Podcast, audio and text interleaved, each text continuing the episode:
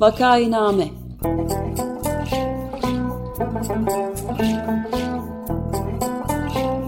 Salgın günlerinde memleket manzaraları. Hazırlayan ve sunanlar Güven Güzeldere, Ömer Matra ve Özlem Tekin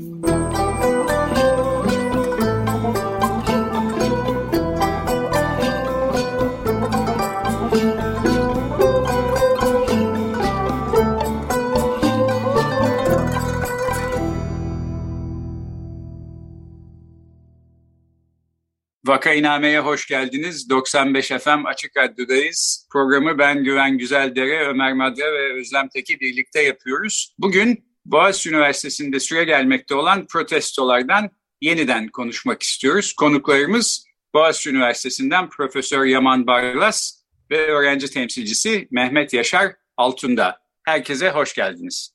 Merhabalar, hoş, hoş geldiniz.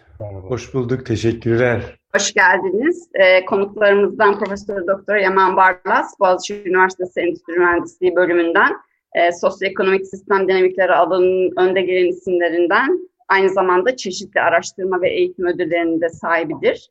Ee, öğrenci arkadaşımız Mehmet Yaşar Altındağ ise yine Boğaziçi Üniversitesi Siyaset Bilimi, Uluslararası İlişkiler ve Sosyoloji bölümleri çift anadal öğrencisi uzun süre akademik çalışmalar yürüttükleri ve arkadaşlarıyla birlikte kurdukları Post 302 adlı platformda Boğaziçi protestoları ile beraber video içerikleri üretmeye ve Medyascope'da staj yapmaya devam ediyor. Hoş geldiniz. Hoş bulduk. Hoş bulduk. Teşekkürler Hanım. Biz Boğaziçi'ndeki e, rektör ataması ile ilgili protestolar üzerine birkaç program yaptık. Evet. En son yaptığımız programımızda da yine bir e, öğretim üyesi ve bir öğrenci temsilcisiyle e, durumu konuşmuştuk. Fakat bugün biraz başka bir durum var. E, çünkü neredeyse 6. aya gelmiş vaziyetteyiz. Yani bugün itibariyle rektörün atanmasının üstünden 6 ay geçti. E, işte iki gün sonra da protestoların başlamasının üstünden 6 ay geçmiş olacak. E, atanan rektör bir noktada e, yanlış hatırlamıyorsam işte bunlar çok önemli değil. En fazla 6 ay sürer zaten sonra söner gider filan demişti. Evet. Ee, eh işte o zamana gelmiş vaziyetteyiz. Boğaziçi'nde protestolar söndü mü? Durum nasıl? Sizden e, öğrenelim istedik. Ondan önce ben de soruya ufak bir ekleme yapayım izninizle. Yani tam baktım ben de bu programa girerken e, şey demiş çeşitli yerlerde e, yeni atanmış rektör istifayı düşünmüyorum. Bu kriz 6 ay içinde biter demiş. Kriz kelimesini de kullanmış.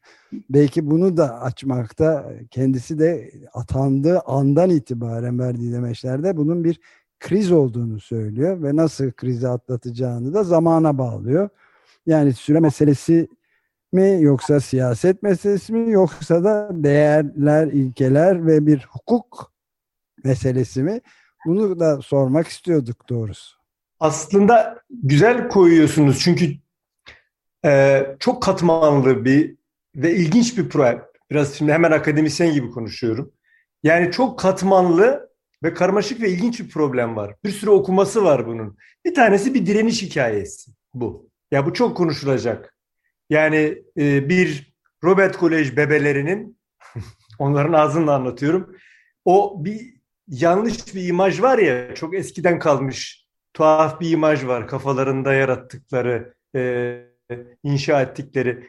Robert Kolej bebeleri 6 ay bile dayanamazdı bu. Sizlerin Ömer Bey'in değindiği bu yani. Kafalarındaki imaj şeydi bu e, nasıl olsa bunlar alışık değiller mücadeleye. İşte biraz sıkışınca işte bunların e, boğaza karşı viskileri azalınca rahatları kaçar filan. Böyle bir hikaye vardı kafalarında. Bu yanıyla enteresan yani bunu ileride herhalde sohbet edilmesi gereken bir şey. E, Türkiye'de önemli bir demokrasi kurumu e, olma yoluna girmiş Boğaziçi Üniversitesi. E, ben bunu çok ilginç buluyorum. Bu bir demokrasi mücadelesi çünkü. Yani aslında e, genel olarak kurumlara e, bir takım buyurgan, e, e, aşırı merkeziyetçi, diktatöryel hatta müdahalelerin e, ol, olmaması gerektiğine dair e, e, bir hareket bu. ve ona bir örnek. Çünkü Türkiye'de bu çok var. Dünyada da çok var aslında. Yani dünyada bu bir moda oldu ya. Bu bir sürü başkan türedi. Tuhaf tuhaf başkanlar türedi. Dünyada da Avrupa'da da e, Güney Amerika'dan Hindistan'a kadar. Bu bir yanıyla bence böyle ilginç bir şey. Yani e, bu bir direniş ve bu direniş e, şaşırttı bence Türkiye'yi ve iktidarı. E, uzun sürdü ve sürecek gibi geliyor bana. E, nedeni de e, tabiri caizse karşı taraf, kötü bir terim ama müdahale eden taraf da e, çok tatsız olmasına rağmen çok tatsız bir hayat yaşıyorlar. Hakim olamıyorlar kuruma fakat bu işkenceye devam ediyorlar. Ne diyelim buna? Öz işkenceye karşıya ve karşıya ve kendilerine olan işkenceye devam. Onun için sürecek gibi de duruyor. Birazcık değindiniz, ima ettiniz siyaset değişene kadar. Biraz makro siyasetle ilgili e, açtığımız hukuk davaların, idari iptal davalarının büyük yani idari mahkemelere, Ankara açtığımız davaların iptaliyle ilgili biraz siyasi ortamla ilgili böyle bir boyutu var. Bu büyük bir böyle bir demokrasi maratonu gibi bir şey oldu. Ee, kolay kolay ucunu bunun bırakacağını sanmıyorum artık Boğaziçi'nin. Bu altı ayda yok olurlar şeyi tutmadı. Şimdi bugünlerde bakın ne güzel program yapıyoruz şimdi beraber. Şimdi buna benzer şeyler yapılıyor üniversitede. Bu, bu bir hafta boyunca bir sürü kitapçık, tuhaf tuhaf gazeteler, e, öğrencilerin özellikle tabii, öğrenciler tabii onlarla aşık atamayız biz. Öğrencilerin etkinlikleri çıkacak, fiziksel ve sosyal medya etkinlikleri. Dolayısıyla şey görülecek yani bu böyle mücadele bitmeyecek. Bunun çok konuştum ama bu böyle deyip bir susayım. Ondan sonra tekrar konuşuruz. Çünkü bunun şunla alakası var benim kanaatime göre. Her kurum benim olacak. Her kurumdan rant sağlayacağım. Siyasi zihniyetine karşı bu artık yeter deme mücadelesi. Aslında Boğaziçi buna bir örnek. Yani her ekosisteme, her kuruma ekosistem kelimesini de kullanıyorum bilerek çünkü ekolojik yanı çok önemli bunun. Yani İkizdere'ye de yok e, e, nükleer bilmem ne Akkuyu'ya da e, e, her tarafa, her kuruma e, Kanal İstanbul civarındaki yerlere her kurumdan ben sonuna kadar e, hakim olacağım ve her yerden, her ekosistemden sonuna kadar rant çıkaracağım. Aslında Boğaziçi bir rant çıkarma, Boğaziçi müdahalesi bence çok konuşulmadı ama bir tür rant devş, devşirme hareketinin müdahalesinin bir parçasıdır bence Türkiye'de. Yani niye buradan bize rant çıkmıyor kardeşim? Yani niye burayı bizimkiler yönetmiyorlar? Niye bizim dediğimiz şekilde hep aynı teraneyi tekrarlamıyorlar? İşte e, Vatan Millet Sakarya yaşasın başbakan yaşasın cumhurbaşkanı bütün açılış konuşmalarını onlar yapsın değil mi? El pençe divan duralım. Ne demek özel üniversite? Ne demek yani? Niye kendini yönetiyor? Ben veriyorum paranı. Ben buradan da rant sağlayacağım. O da başka türlü bir rant. Yani kültürel rant deyin, siyasi rant deyin, ne, der, ne dersek diyelim. Onunla alakası var bence. Onun için çok büyük resmin bir parçası bu. Her yere ben bu kadar güçlü, güçlüysem her kurum benden icazet alması lazım ve ben istediğim kadar yönetebilirim her kurum. Bence bunun da alakası var bunun. Ben bir de e, buna ilaveten şeyi de sorayım. Bu sefer belki Yaşar Altındağ da sorabiliriz. Altında. Yani e, bir kere bu hesabın tutmadığı aşikar. Yani e, şeyin atanmış rektörün söylediği 6 ay içinde biter bu kriz dediği. Çünkü hiçbir krizin bunu kriz olarak kabul etmesi bile ilginç. Başta ben bunu düşünmemiştim ama biter demesi çok ya boşuna çıkmış bir şey ve bir de e, sizin de söylediğiniz gibi e, Yaman Bey e, yani dünyada da çok fazla sayıda örneği olan bir şey değil. Hem öğrencilerin hem de öğretim üyelerinin yani bana birazcık işte Berkeley Üniversitesi'nde 1968'de gençliğin evet. şeyini hatırlatıyor. Savaş karşıtı gösterilerini filan. Ama yani çok sayıda örneğine e, rastlanan ve uzun soluklu bir mücadele olarak devam ediyor e, olduğu için de örnek bir şey olduğu fikrindeyim. Demokrasi mücadelesi sizin de dediğiniz gibi. Ee, Yaşar ne düşünüyorsun bu konuda? Evet, tabii Boğaziçi'ndeki olaylar bitti mi sorusu akla işte bu sadece Şubat'ta ya da Mart'ta e, gündemin en işte Boğaziçi ile sürekli konuşulduğu zamanlarda dan ziya, e, zamanlarda bitti öğrencilerin ve akademisyenlerin protestosu. Her şey normale döndü. Öğrenciler derslerine giriyor, akademisyenler derslerini anlatıyor ve Boğaziçi normal bir şekilde yönetiliyor varsayımına dayanıyor. Ama biz Boğaziçi'nin norm, şu an günlük hayat nedir, normal nedir diye sorduğumuzda aslında bu krizin devam ettiğini görüyoruz. Çünkü biz evet derslerimize giriyoruz.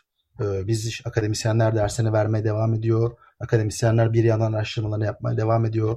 Biz işte e, sınavlarımıza çalışıyoruz. Ama günlük hayatımızın bir parçası hala e, gidip işte nasıl olur da Melih Bolu'yu protesto edebiliriz? Nasıl olur da kamuoyuna işte atanmanın üniversitelerin özellikle zarar vermenin yanlış olduğunu anlatabiliriz. Akademisyenlerimiz her gün bir de sırtlarını rektörüne dönmeye devam ediyorlar. Ve senatoda ya da üniversitenin yönetim kurullarında, senatoda hala güç mücadelesi devam ediyor.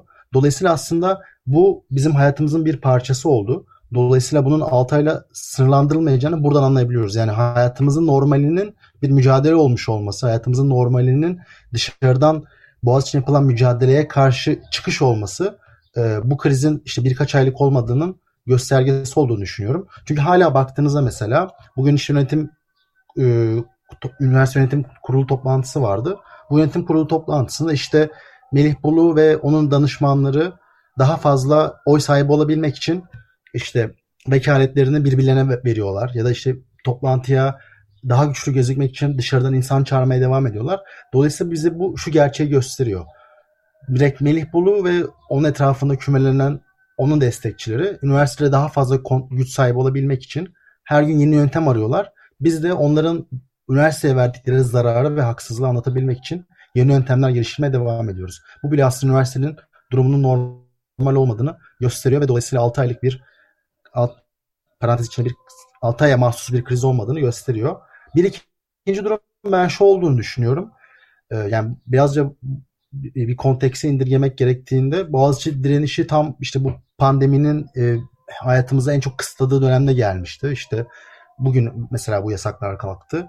Dolayısıyla 9'dan önce eve girmek zorundaydık. Hatta bu bir ara 7 idi. Hafta içi sürekli çalışıyordu insanlar. Hafta sonları da zaten e, birçoğumuz evimizdeydik. Ve siyaseten dışarı çıkıp bir şeyleri değiştirmek, istemek, yürümek e, çok uzun süredir hayatımızın bir parçası değildi aslında. Dolayısıyla bu social moments dediğimiz insanların dışarı çıkıp bir şeyleri protesto ettikleri siyasi bu hareketler çok gündemimize değildi. Boğaziçi protestosu aslında bu tam pandeminin en yoğun olduğu ve bizi biz birçoğumuzun bunu unuttuğu bir dönemde geldi ve bunu aslında biraz da içselleştirdi. Tekrar politik e, siyasi manevraları canlandırdığını düşünüyorum. Çünkü Boğaziçi'nin hemen ardından tabii ki ülkenin gündemi de hep e, değiştiği için işte Kanal İstanbul, İstanbul Sözleşmesi gibi noktalarda insanlar daha çok sokağa çıkar oldu. Yani bence öğrenci protestolarının buradaki en güzel faydalarından biri tekrar e, siyasi mobilizasyon hareketlendirmesi oldu. Bu noktada da sadece işte 6 ayda yaşandı ve bitti gibi düşünmemek lazım. Bu siyasi hareketlerle birbirinin etkilediğini düşünüyorum. Bu noktada e, hala mesela tabii ki İstanbul Sözleşmesi'ne karşı çıkmanın kendi feminist bir e, siyasi gücü var. Ama o noktada e, bu siyasi hareketler birbirine umut ve güç veriyor. Ve bu noktada aslında e, Boğaziçi direnişi başka bir direnişi güçlendirdi. Başka bir direnişin güçlenmesi tekrar öğrenci hareketlerini güçlendirebiliyor gibi böyle karşılıklı etkileri olduğunu düşünüyorum. Ben de şunu ekleyeyim o zaman. E, önce Ömer Bey'in söylediği bir şeye referansla yani yurt dışından e, akademiden bakıldığında şu çok açık gözüküyor. Boğaziçi Üniversitesi gerçekten dünyada örnek olacak bir iş yapmış vaziyette ve bence meşruluk açısından e, Boğaziçi Üniversitesi'nin çalışanları, öğrencileri, hocaları e, ve mezunları birlikte yürüttükleri bu mücadeleyi aslında kazanmış durumdalar. Yani bu mücadele bitmiş anlamına gelmiyor. Çünkü bundan sonra hukuk fakültesinin açılması, iletişim fakültesi yani okulun altının üstüne getirilmesi mümkün. E, işte İstanbul'a kanal açılıp geri dönülemeyecek hasarlar verilmesinin mümkün olduğu gibi. Ama e, meşruluk açısından aslında bence kamu nezdinde Boğaziçi Üniversitesi kendi mücadelesinin haklı olduğunu göstermiş durumda. Bu bana çok açık gözüküyor. E, bir de Yaman Hoca ile Yaşar'ın dediklerine referansla bir şey söylemek istiyorum. Yani ortada gerçekten çok bir anlamda saçma bir durum var. Yaman Hoca'nın e, araştırma yapıyor olması lazım. Öğrencileriyle çalışıyor olması lazım. İşte Yaşar'ın final imtihanlarına hazırlanıyor olması lazım. Derslerine çalışıyor olması lazım. Bunun yerine e, meşru olmayan bir durumla mücadele etmek ve okullarını korumaya çalışmak e, durumunda kalıyorlar. E, bu da aslında tabii okula da ziyan, e, Türkiye'ye de ziyan filan yani bundan e, herhalde e, kuşku yok. Son olarak daha önceki yaptığımız programların referanslarını vereyim. E, Yaman Hoca'nın bahsettiği e, üniversitede özellik e, konusunu çok önemsiyoruz. Bu konuyu Profesör Reşit Can Beyli ile konuşmuştuk bu konuda yaptığımız ilk programda. Daha sonra da arkasından Profesör İlker e, Birbil'le Göksüz Üniversite nasıl olur diye bunun e, işte tahayyülünü e, kurmaya çalışmıştık. Ardından e, Aysuda Kölemen ve Ertuğ Tombuş da Boğaziçi elit midir, elitist midir? Bu ikisi arasındaki fark nedir? Ve bu elitlik e, suçlamasının arkasında ne yatıyor meselesini konuşmuştuk. Daha sonra da e, öğretim üyesi doçent doktor Zeynep Uysal ve öğrenci Türkü Sakarya ile Boğaziçi'nde neler olduğunu konuşmuştuk. Bu da galiba Nisan ayında filan şimdi yeniden bu şekilde gündeme getirebiliyoruz. Ee, peki ben, ben şimdi... Şey ekleyeyim mi affedersiniz? Yani demin e, Kaliforniya Üniversitesi Berkeley e, kamp, kampüsünü örnek verdim ama tabii ki 68 Paris'te Sorbon e, ve diğer üniversitelerdeki büyük gösterileri de gene referans olarak eklemek gerekiyor. Bütün dünyaya o şekilde geçen bir şeyin bir sanki devamı gibi de bir yönü var Boğaziçi'nin. Bu da sana heyecan veriyor doğrusu. Ben şunu sorayım e, hem Yaman Hoca'ya hem Yaşar'a. Şimdi e, ben bir Boğaziçi Üniversitesi mezunuyum. Başka mezunlar da bu mücadeleye destek olmaya çalışıyorlar. Sizin dışınızda yani üniversitede olmayan ama üniversiteyle bir bağ olan ve mücadelenizi haklı bulan insanların yardım edebilmesi açısından e, neler yapmalarını isterdiniz? Sizin neye ihtiyacınız var veya ne size yardımcı oluyor?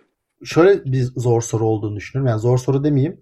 Ee, birazcık bu eylemler nasıl başladı diye baktığımızda da hani işte 2 Ocak bu, bunu öğrendik. 2 Ocak'ta gece yarısı. Sonra 4 Ocak'ta bir e, öğren Güney Kapı'nın önünde bir protestolar başladı.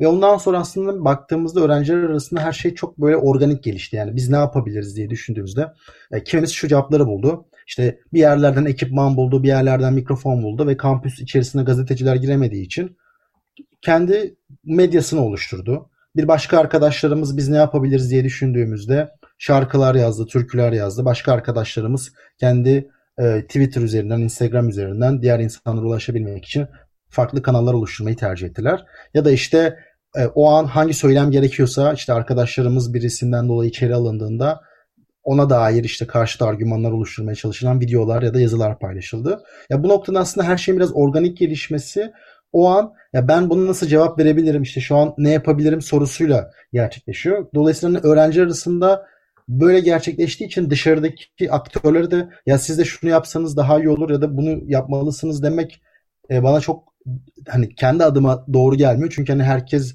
aslında o an ne yapması gerektiğini düşünerek ya da ne yapması gerektiğini hissederek bunu yap, e, yapıyor gibi geliyor bana. Ama bu noktada bence herkesin üzerine düşen görevlerden biri şu olabilir.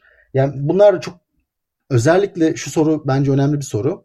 Şimdi Boğaz için atanan bir rektör e, neden 2-3 ay boyunca toplumun en önemli tartışmalarından biri oldu. Yani çünkü normalde işte e, ülkenin daha büyük bir derdi yok mu diye de sorabilirsiniz değil mi? Yani işte ülkede e, mesela ekonomik bir krizden geçiyoruz, siyasi bir krizden geçiyoruz. Ama işte bir üniversitenin başına atanmış bir rektörün bu kadar gündemi, ülkenin gündemi meşgul etmesi neden diye sorulabilir aslında. Çünkü bu soruyu ben de kendime sorduğumda. Çünkü o meselenin sadece rektörle ilgili ilişkili olmadığını fark etmeye başlıyorsunuz. Çünkü bu günün sonunda Türkiye'nin iyi kurumlarından birinin işte Türkiye'de belli bir noktada meritokrasinin işte emeğe ve güvene dayanan e, ilişkilerin devam ettiği işte iyi iyi çalışkan ve bir noktada başarılı gençlerin, hocaların bulunduğu bir yerin bir kurumun tahribatı söz konusu. Dolayısıyla bu da geleceğin tahribatı ile ilgili. Dolayısıyla aslında bu yüzden birçok insanın e, ilgisini çekiyor. Özellikle bu yüzden işte yaşı 30'dan büyük e, işte belki çocuk sahibi, belki ebeveyn olmayı düşünen ya da işte bu, bu, bu tarz insanların daha çok dikkatini çektiğini düşünüyorum. Bence etraftaki insanlarla bu meseleyi konuşmak, bu meseleyi tartışmak, onların da gündemini buraya çekebilmeyi sağlamak yapılabilecek en iyi iyi şeylerden biri olabilir gibi düşünüyorum. Çünkü eninde sonunda insanlar burayla bir bağ kurabiliyor. Yani buradaki öğrenci protestosuyla bir bağ kurabiliyor. Birincisi çünkü buraya zarar vermenin ülkeye zarar vermek, ülkenin geleceğine zarar vermek olduğunu kolayca anlayabiliyor. İkinci olarak da tabii ki insanlar burada ya bir gün kendi çocuğunun da buraya gelebileceğini düşün, düşündüğünden dolayı e, bu, bu yüzden hızlı bağ kurabiliyor. Dolayısıyla mezunların yapabileceği önemli şeylerden birinin ben e, bu bu argümanları daha fazla yaymak açısından diğer insanlarla konuşmak olduğunu düşünüyorum. Ben de bununla ilgili bir şey söyleyeyim. Sanki iki tane birine hiç değin, değinmeme gerek bile yok şeye. Yani paydaşlar, dostlar, mezunlar, diğer hocalar, başka üniversiteler, e, öğrenciler. Bunlar gerçekten çok iyi e, destek veriyorlar ve ben eminim bu destekler bizim istediğimizden de yoğun gelmeye devam edecek. Orada bende e, bir şey var, bir pozitif bir bakış açısı var. Yani umutla bakıyorum o manzaraya. Dolayısıyla hani bir şey istemeye bile gerek elimi sallasam bir şey söylesem hemen destek gelecek hissiyatı var bende. Bu bana bir şey veriyor. Güç ve moral veriyor. Bir başka bir şey var ama benim naçizane altını çizmek istediğim. Bence konuşulmaya değer olan şey şu. Şimdi böyle şu programı yapıyoruz. Ne kadar değerli bir program. Yani şu yaptığınız açık radyo olarak. Şimdi gidiyorum Türkiye'nin satılmış medyasını bir yana koyalım. Diyeceksiniz ki satılmış olmayan var mı diye. Ne bileyim var. Bu kadar siyah beyaz görmeyelim. Satılmış olmayan işte bir şeyler yapan apolitik medyayı alalım veya ortada bir yerde dolaşan. İnanılmaz bir şey oluyor. Onların yaptığı bence yani görevini yapmayanlar onlar. Yani bugün bakın önemli bir sorun değil mi Boğaziçi? Bir tane televizyonda veya şöyle biraz satan bir gazetede, biraz okun izlenen bir televizyonda açık muhalif kıyıda köşede kalmış bir kanal değilse şöyle bir program gördünüz mü?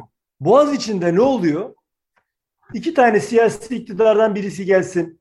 Bir tane rektörlük veya rektörlüğü destekleyen bir danışman gelsin. Bir tane de Allah aşkına Boğaziçi hocası ve Boğaziçi öğrencisi gelsin. Bir de mezun gelsin. 6 aydır bir tek böyle program yok. Fark ettiniz mi? Benim çok ilgimi çekiyor. O arada sözde dekan, atanmış sözde dekan her gün programda. Hatta akşamları iki programa yetişemiyor. Bu dikkatinizi çekti mi? Hiç bilmiyorum. Belki izlemiyorsunuzdur. Onun için sağlığınız daha yerindedir. Televizyona bakmıyorsunuz. Ben spor gibi ona bakıyorum. Bu adamcağız nasıl yetişiyor programlara diye. Hiçbir ne şey söylemeden sürekli televizyona çıkıyor. Yani bu ben başka çağdan gelen bir adamım. Bunu anlamıyorum belki. Bu medya medyada ta- tanıtmanın değeri midir? Nedir bu? Hiçbir şey söylemeden orta yolcu bir şeyler söyler gibi yapıp sürekli yeni atanmış dekan televizyonlarda. Şimdi burada şunun altını çizmek için bunu açtım. Ya bir ülkenin ne ne diyelim bunlara burjuvazisinin küçük burjuvazisinin birilerinin asgari cesareti ve ilkesi olması gerekiyor. Yani bir tane Allah'ın kulu yok mu şu televizyonlarda haber yapan, şey diyen, ya şu adamları çağıralım da bir konuşalım. Karşı taraftan da güçlü birilerini çağıralım. Tamam, hani kızdırmayalım Ankara'yı. Ama şu programı konuşmaya değer bulmuyor. Türkiye medyasının o kadar cesareti yok bence şu anda. Dolayısıyla bana diyorsanız ki ne gibi destek lazım? Şu sessiz kitleden asgari cesaret, asgari medeniyet ve asgari ilke çıkması gerekiyor. Birini daha ekleyeyim, onu da bekliyoruz heyecanla. Bir de e, hakimlerden, e, yargıçlardan Ankara'daki hani Ankara'da yargıçlar var diyeceğimiz gücü be, günü bekliyoruz. O gerekiyor bize. Yani bir ülke hak etmesi gerekiyor bir ülkenin demokrasiyi. Medyasıyla, yargıçlarıyla, e, asgari sayıda yargıcı, asgari sayıda haber vericisiyle ve hocalarıyla e, hak etmesi gerekiyor bence demokrasiyi. Bunu bekliyoruz. Ama biz bunun ucunu bırakmayacağız. Güven Bey'in dediği gibi mücadele zaten kazanıldı. Bu, bu tespite çok katılıyorum. Yani bu, bu maçı oynamak zaten bu maçı kazanmak. E, faul yapmadan oynamak. E, bir de belki en son zaman kalırsa bir şeye değinmek istiyorum. Sırf başlığını söyleyeyim. Belki zaman bitti. benim kur, biraz alanım şey, ben biraz tuhaf bir endüstri mühendisiyim. Böyle biraz e, hepinizin ilgisini çekecektir. Şurada gördüğüm herkesin ilgisini çekebilir bu. E, biraz böyle sistem kuramı, felsefe, onlara fazla meraklıyımdır ve derslerimde de öyle şeyler anlatırım. Yani sistem mühendis, endüstri mühendisinden sistem kuramı ve sistem mühendisine geçmiş biriyim. Böyle bir ders de vereceğim okulda. Herhangi bir ciddi sisteme, herhangi bir ciddi sisteme varlığını kanıtlamış, yaşayabilmiş hiçbir sisteme dışarıdan müdahaleyle yön veremezsiniz. Bu sistem kuramını, bu prensibi e, bu sohbette de küçücük, yani onun için kazanılmış bir şey bu. Ancak tahrip edersiniz. Ancak müsilaj yaratırsınız. İstiracı tür gibi veya günde bir ton kirliliği atarsınız Marmara'ya ve Marmara ile beraber batarsınız. Bunu başarabilirler. Yani Boğaz içini Marmara'ya çevirebilirler. Umarım bunu yapmaya kalkmayacaklar. İnat ederlerse. Fakat kazanmaları mümkün değil. Hani Türkçe, Türk filmi değil biz ona yar olmayız. Vardır ya Türk filmde. Hani Türkan Şoray'la bir Türk, Türkan Şoray'ı kabul etmez, evlenmez filan. Yani biz ona yar olmayız. Boğaz içini e, kendi rant alanına çeviremeyecekler. Şeyi çeviremedikleri gibi Marmara'yı. Sırf belli bir siyasi iktidar için söylemiyorum. Bu çevre düşmanı, aşırı büyümeci, kısa dönemli bakan bütün siyasi iktidarlar Marmara'yı yar edemediler. Marmara'nın durumu ortada öldü. Ee, istilacı türler böyle yapar. Pislik atma böyle yapar. Öldürürsünüz beraber ama siz de batarsınız onunla beraber. Dolayısıyla umarım o noktaya gitmeyecek. Boğaz için onu yapmayacaklar.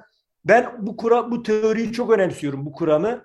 Hiçbir ciddi kurum yeteri kadar karmaşık ve derinli olan bir ekosistem Marmara gibi, İkizdere gibi veya Boğaziçi gibi ha, dışarıdan müdahaleye küt diye teslim olmaz.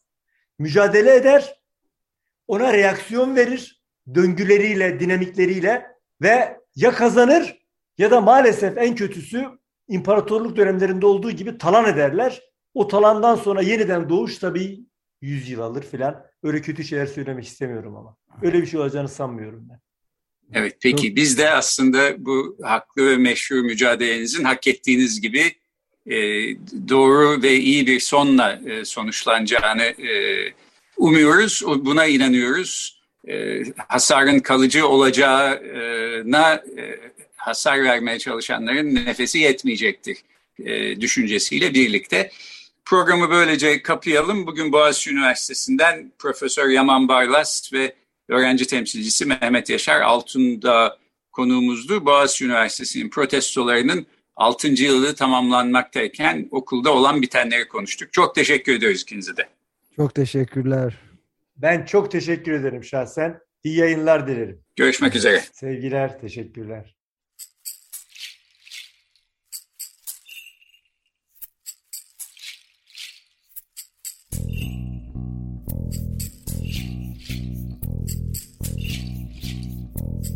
Vakainame